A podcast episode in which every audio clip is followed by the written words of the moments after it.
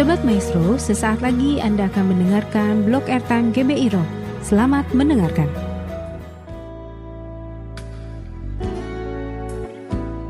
Tema kita adalah You have been chosen. Kita sudah dipilih oleh Tuhan. Amin. Sudah dipilih oleh Tuhan. Dalam tema besar kita untuk tahun ini adalah Multiplied Grace. Berarti anugerah yang dilipat gandakan. Anugerah yang senantiasa berlimpah untuk setiap kita. Kenapa? Karena kasih Tuhan untuk saudara dan saya. Nah, apakah saudara yakin dipilih Tuhan?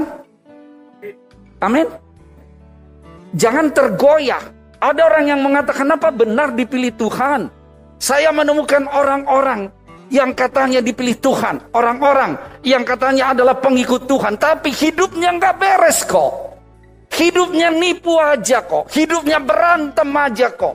Hidupnya nggak jujur kok. Saya mau katakan kepada saudara. Yang bersangkutan memang harus mengerti bahwa dia sudah dalam Tuhan. Karena kita baik bukan menjadi syarat untuk dipilih Tuhan, tetapi karena kita sudah dipilih Tuhan, kita harus menjadi lebih baik di dalam kehidupan ini. Karena Yesus datang pada saat manusia berdosa. Karena begitu besar kasih Allah akan dunia ini, sehingga Ia mengaruniakan anaknya yang tunggal, supaya setiap orang yang percaya tidak binasa, tetapi beroleh hidup yang kekal. Jadi semua karena kasih Tuhan. Jadi kita harus sadar bahwa kita yang sudah ada di dalam Tuhan, kita adalah pilihan Tuhan. Kalau kita adalah pilihan Tuhan, maka kita harus sadar identitas kita bahwa kita dipilih. Saya katakan, kesadaran kita akan identitas kita akan menentukan perilaku kita dalam kehidupan, dan akan menentukan pola hidup yang akan kita tempuh. Itulah kesadaran kita akan identitas kita. Sekarang, kalau saudara sudah sadar, saya sudah sadar bahwa kita dipilih oleh Tuhan, maka kesadaran tersebut akan mempengaruhi kualitas ekspresi kehidupan kita. Kalau kita sadar bahwa kita dipilih Tuhan, maka kita akan menjadi lebih maksimal di dalam menggunakan talenta yang Tuhan percayakan. Menggunakan potensi yang Tuhan sudah percayakan. Dan kita bersyukur kepada Tuhan bahwa kita dipilih bukan suatu kebetulan. Jauh sebelum kita dilahirkan, Tuhan sudah bisa melihat jauh ke depan. Karena apa? Karena Dia memang Maha Tahu. Jadi bukan suatu kebetulan. Karena Dia tahu apa yang akan terjadi. Dan kalau saya tahu bahwa saya adalah orang pilihan Tuhan, maka saya akan berekspresi di dalam kehidupan secara berbeda. Berekspresi di dalam tindakan secara berbeda. Dan kalau kita tahu bahwa kita adalah orang yang dipilih Tuhan, maka itu akan menjadi modal kita dalam menghadapi pergumulan. Assurance during struggle. Setiap orang punya pergumulan. Saya punya pergumulan. Saudara mungkin juga punya pergumulan. Tetapi kalau kita tahu kita orang pilihan Tuhan, maka ada jaminan di dalam pergumulan kita. Jaminan apa? Jaminan bahwa Tuhan senantiasa menyertai kita. Jaminan bahwa Tuhan peduli kepada kita. Apa pergumulan saudara saat ini? Libatkan Tuhan. Dia tidak jauh dari saudara. Dan kalau kita tahu kita yang dipilih Tuhan, maka kita punya kekuatan untuk bangkit jika mengalami kegagalan. Strength after failure. Saya pernah gagal. Orang mungkin juga pernah gagal. Tetapi karena saya tahu bahwa saya dipilih Tuhan, saya ingat rancangan Tuhan dalam hidup saya adalah rancangan damai sejahtera. Saya harus bangkit. Orang bisa jatuh tujuh kali tapi harus bangkit. Tidak bisa membiarkan dirinya ada di dalam kejatuhan. Apakah saudara pernah mengalami kegagalan? Tuhan katakan, jangan terpuruk di dalam kegagalan. Bangkit segera. Karena Tuhan mau hidup kita bukan hidup yang pasrah akan keadaan Tapi kita tetap berserah kepada Tuhan. Pasrah itu artinya ya udahlah gitu aja. Mau gimana lagi, itu pasrah. Saya nggak mau pasrah dalam kehidupan ini. Saya mau berusaha untuk melakukan segala sesuatu. Tuhan yang tahu bagaimana hasil yang muncul. Dan kalau kita tahu bahwa kita adalah pilihan Tuhan, maka kita punya pengharapan dalam pencobaan. Hope in trials. Iblis bisa mencobai kita. Tetapi kita tahu ada pengharapan. Persoalan bisa jadi pencobaan di dalam kehidupan kita. Tapi kita tahu ada pengharapan. Orang yang tidak punya pengharapan akan putus asa. Dan banyak di antara mereka yang bunuh diri. Kecewa. Makanya firman Tuhan katakan, janganlah engkau menjadi kecewa dan menolak Tuhan. Karena ujung-ujung dari kekecewaan di dalam kehidupan bisa jadi menolak Tuhan. Mana Tuhan? Mana kasih-Nya? Mana perlindungannya? Karena salah persepsi terhadap kehadiran Tuhan. Apapun yang terjadi dalam hidup saudara dan saya, Tuhan tidak meninggalkan saudara dan saya. Makanya saya selalu berkata kalau orang bertanya, apalagi di masa pandemi zaman lalu, kenapa ada pendeta yang meninggal? Kenapa ada orang baik yang meninggal? Saya bilang, ada juga pendeta yang hidup. Ada juga orang lain yang hidup. Jadi jangan itu jadi persoalan. Yang Tuhan mau lihat adalah bagaimana engkau hidup. Kalau engkau hidup dalam Kristus, maka mati adalah keuntungan. Itu yang Tuhan jamin di dalam kehidupan ini. Jadi itulah hal-hal yang harus kita tahu sehingga kita punya pengharapan. Tahun lalu mungkin banyak masalah, banyak persoalan, bisa dalam keluarga, suami istri, bisnis, pekerjaan, pendidikan, banyak pembatasan, bisa banyak persoalan, tetapi pengharapan selalu ada. Amin. Saudara suka dengan pengharapan? Saya suka dengan pengharapan. Saya katakan secara umum, saya punya prinsip tiga B. B yang pertama adalah saya bersyukur akan masa lalu saya, meskipun ada tantangan dan persoalan di sana. Apa yang disyukuri Bapak kalau ada tantangan dan persoalan? Tuhan tidak meninggalkan saya. Aku bersuka cita untuk hari ini, karena itu yang Tuhan mau. Bersukacitalah dalam segala hal. Bersukacita karena ada Yesus di dalam saudara dan saya. Dan saya berpengharapan ke depan. Kalau saya lihat dalam banyak hal, mungkin bicara dalam apa usaha yang saudara lakukan, apa yang kami lakukan. Tahun lalu kami rugi besar, tapi saya punya pengharapan ke depan. Tuhan akan menyertai. Dan apapun hasil itu, bukan itu yang menentukan apakah Tuhan baik atau tidak. Tidak ada persoalan itu. Karena Tuhan selalu baik. Amin. Katakan Tuhan selalu baik. Tepuk tangan untuk Allah kita yang dahsyat. Apa yang kita alami di dunia ini adalah sesuatu yang bisa menjadi kesaksian, testimoni di dalam kehidupan kita. Bagaimana kita berespons terhadap segala sesuatu. Supaya orang lain melihat kita sebagai garam dan terang dunia. Jadi yang keempat adalah confidence in disciple making. Tetap percaya diri untuk memuridkan orang. Harus ada hati untuk menjangkau orang. Harus ada kerinduan untuk menyampaikan kebenaran kepada orang.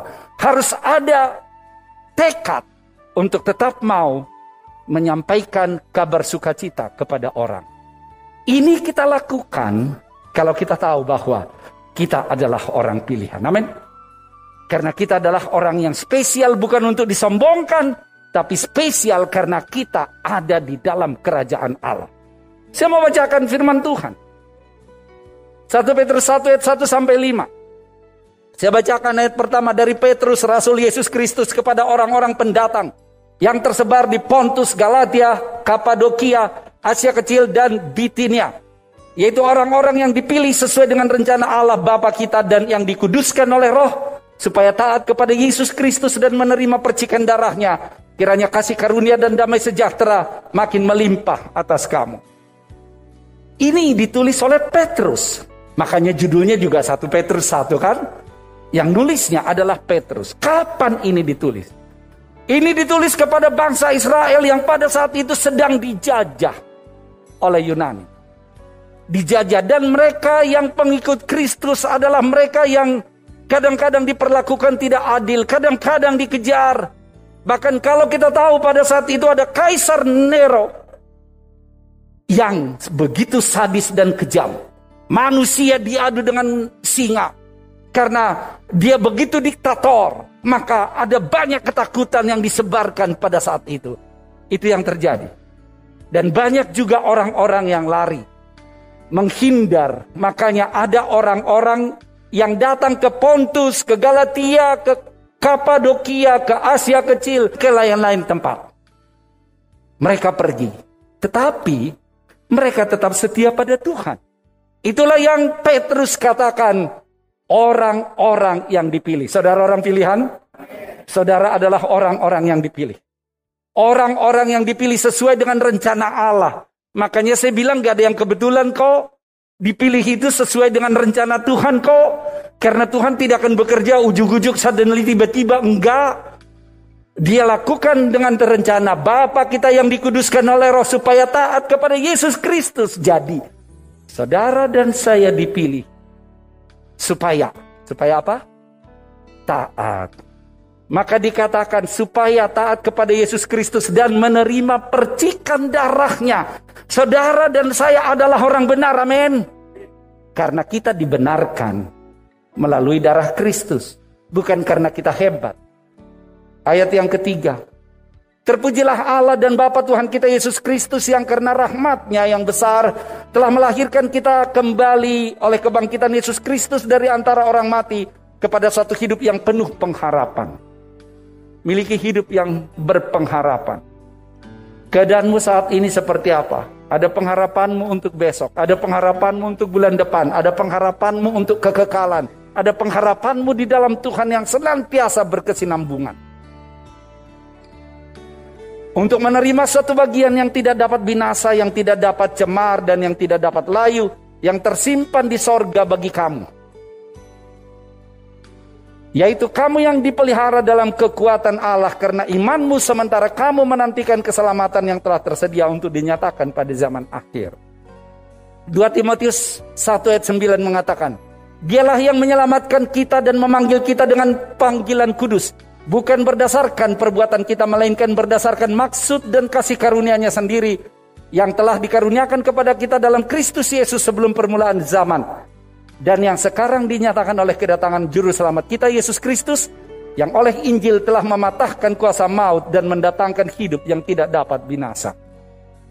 Jadi, saudara dan saya dipilih karena kasih karunia, karena anugerah, bukan karena yang lain. Saya merasakan kasih karunia Tuhan dalam hidup saya karena tanpa kesetiaan Tuhan, saya sudah katakan, belum tentu saya ada di tempat ini pada saat ini. Saya masih S D, sudah dikatakan oleh penatua gereja, kamu jadi pendeta. Saya bilang, no way, enggak lah, saya enggak tahu bahasa Inggris waktu itu. Saya bilang, tidak. Saya mau jadi insinyur. Enggak. S M A, masih dibilang seperti itu. Tidak. Tetapi, tidak ada yang bisa tahu rencana Tuhan. Bahwa jalan saya berputar-putar ke kanan, ke kiri, ke atas, ke bawah, kemana-mana. Akhirnya Tuhan pilih saya untuk melayani. Bukan karena saya hebat, sudah saya katakan tadi. Tidak ada yang perlu disombongkan. Yang perlu adalah disyukuri. Tuhan sungguh amat baik. Apa dalam hidup saudara yang terjadi? Tuhan mengasihi saudara. Anda dipilih karena kasih karunia. Ada berapa banyak orang di luar sana yang tidak mau bersekutu dengan Tuhan. Ada berapa banyak orang di luar sana yang lebih baik menggunakan waktunya untuk hal-hal yang tidak benar. Ada berapa banyak orang di luar sana ya orang yang tidak tahu menggunakan waktunya dengan produktif seperti yang Tuhan mau. Hari ini, sadari anugerah itu. Jadilah orang-orang yang tahu bersyukur dan berterima kasih. Jadilah orang-orang yang mengerti bahwa ini karena kebaikan Tuhan dalam hidup kita. Anda dipilih karena kasih karunia-Nya. Terima kasih untuk kita setia tetap di dalam Tuhan. Roma delapan ayat sembilan. Sebab semua orang yang dipilihnya dari semula, mereka juga ditentukannya dari semula untuk menjadi serupa dengan gambaran anaknya, supaya ia anaknya itu menjadi yang sulung di antara banyak saudara. Jadi pilih bukan sekedar pilih tanpa ada goalnya. Saudara dan saya dipilih untuk satu goal. Goal apa? Serupa dengan Kristus. Anda dipilih untuk menjadi seperti Kristus. Seperti apa Kristus? Kristus dalam kitab Filipi dikatakan, dia mengosongkan dirinya. Dia tidak mempertahankan kesetaraan dengan Allahnya untuk sesuatu hal yang harus diumbar. Dia mengosongkan dirinya. Artinya apa? Dia humble. Dia lemah lembut. Dia rendah hati. dua ribu dua puluh dua, dua ribu dua puluh dua, double zero. Mari kita mengosongkan diri kita, bukan bersamadi. Mengosongkan diri dalam arti tidak menganggap bahwa kita punya reputasi yang hebat. Apakah saudara punya pangkat? Apakah saudara punya jabatan? Apakah saudara punya harta? Apakah saudara punya gelar yang segudang? Apakah saudara terkenal? Apakah saudara punya follower yang jutaan? Mari mengosongkan diri. Bukan tentang itu. Pada saat kita double zero, mengosongkan diri, maka double-double akan Tuhan berikan dalam hidup saudara dan saya. Siap terima double-double? Beri tepuk tangan untuk Allah kita yang dahsyat. Double-double Tuhan berikan dalam hidup saudara dan saya. Itu yang disebut dengan mengosongkan diri. Makanya kalau kita mengosongkan diri, jangan menuntut balas dari orang lain. Mungkin orang lain tidak merespons perbuatan baikmu dengan benar. It's okay. Lihat Tuhan. Mungkin orang lain merespons perbuatan baikmu dengan benar. It's okay. Ingat Tuhan. Itu yang saya katakan. Bukan keadaan luar ini yang harusnya membuat kita menjadi takut Tuhan atau tidak. Tapi apapun yang terjadi di sini, tetaplah takut akan Tuhan. Kita tahu bagaimana Paulus. Paulus, dia ikut Tuhan. Dia melayani Tuhan. Tapi dia juga akan mati juga. Akan disiksa juga, masuk penjara juga, dicambuk juga. Banyak hal yang dia alami. Tapi dia tidak meninggalkan Tuhan. Jadi hal-hal seperti itu kita sadari dalam hidup ini. Supaya kita memang tidak pasrah dalam hidup ini. Tetapi bukan keadaan itu yang menentukan. Jadi kita dipilih untuk menjadi seperti Kristus yang tetap berkarya. Galatia lima ayat tiga belas mengatakan demikian. Saudara-saudara, memang kamu telah dipanggil untuk merdeka, tetapi janganlah kamu mempergunakan kemerdekaan itu sebagai kesempatan untuk kehidupan dalam dosa, melainkan layanilah seorang akan yang lain oleh kasih. Melayani bisa di dunia rohani, di gereja. Melayani bisa juga melalui hal-hal yang kita lakukan dalam pekerjaan, dalam bisnis, dalam pendidikan, dalam banyak hal. Ada hal yang bisa kita lakukan untuk melayani. Saya sarankan kita tetap punya komitmen untuk punya pelayanan di bidang apa yang bisa kita melayani. Mungkin waktunya beda-beda. Ada orang yang waktunya lebih leluasa, ada orang yang waktunya lebih sempit. Tetapi kalau kita lihat dalam satu tahun, tentu ada waktu-waktu yang bisa kita berikan untuk pelayanan. Dalam bidang rohani, pelayanan dalam bidang rohani tentu saja tidak harus di gereja.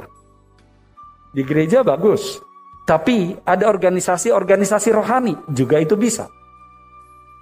Karena dalam pelayanan kita, saya bilang, juga mendapat pengalaman-pengalaman kehidupan untuk bikin kita bertumbuh. Karena di situ juga ada orang yang kaget. Masa dalam pelayanan saya ketemu dengan orang ngegosip. Masa dalam pelayanan saya ketemu dengan orang yang iri. Masa dalam pelayanan saya ketemu dengan orang yang nipu. Ops. Dimanapun itu bisa ketemu. Biarlah itu mende- mendewasakan kita secara rohani. Bisa ketemu. Ah, yang benar Pak Bob. Benar, saya ngalamin kok. Apa ya Pak Bob pernah ditipu? Pernah lah. Oh ya? Pernah. Apakah orang pernah berbuat baik? kepada Pak Bob, yang Pak Bob berbuat pernah juga. Macam-macam di luar itu. Tapi nggak usah itu jadi ukuran. Ukurannya adalah bagaimana saya bisa tetap semakin dekat dengan Tuhan. Bukan menuntut balas dari orang itu. Bukan menuntut balas dari orang-orang yang saudara kenal. Kalau responsnya positif, syukur. Kalau responsnya nggak positif, pandang kepada Tuhan. Dia mengasihi saudara dan saya. Dia tahu pergumulan saudara. Jadi, dalam Galatia lima ayat tiga belas clear bahwa Anda dipilih untuk melayani. Mari melayani. Makanya ada lagu melayani, melayani lebih sungguh. Melayani, melayani lebih sungguh. Itulah yang jadi sikap kita. Makanya kita dipilih untuk melayani. Berikan yang terbaik dalam pelayanan saudara di dunia rohani, di dunia marketplace. Berikan yang terbaik. Jangan asal-asal. Kemampuan bisa beda satu dengan yang lain. Tapi apakah potensimu sudah diekspresikan secara maksimal? Makanya banyak orang bilang kata-kata, uh, kata-kata quotes-nya. Di kuburan ada banyak harta karun. Kenapa? Ada banyak buku yang belum ditulis. Ada banyak bakat yang belum diekspresikan. Jangan seperti itu. Tuhan beri saudara dan saya bakat. Ekspresikanlah apa yang bisa kita buat. Berikan yang terbaik. Bukan soal, saya kan bukan pejabat. Enggak. Martin Luther juga pernah mengatakan hal yang indah kok tentang kita harus berbuat baik. Efesus dua ayat sepuluh. Karena kita ini buatan Allah, diciptakan dalam Kristus Yesus untuk melakukan pekerjaan baik yang dipersiapkan Allah sebelumnya Ia mau supaya kita hidup di dalamnya. Saudara buatan Allah. Amin. Di dalam Kristus Yesus. Tapi bukan asal dibuat. Untuk apa saudara dan saya dibuat? Untuk melakukan perbuatan baik. Perbuatan baik yang mana? Yang sudah Allah rencanakan sebelumnya. Bidang kita bisa beda-beda. Tetapi dimanapun itu, berikan yang terbaik. Itu yang kita lihat hari ini. You have been chosen. Saudara sudah dipilih. Pertama, dipilih karena kasih karunia. Karena anugerah. Bukan karena kehebatan kita. Yang kedua, dipilih untuk menjadi seperti Kristus. Serupa dengan Kristus. Dan yang ketiga, untuk melayani. Karena kita harus menjadi garam dan terang dunia. Apakah saudara siap? Saudara dan saya dipilih karena Dia baik. Amin. Tepuk tangan untuk Allah kita yang dahsyat.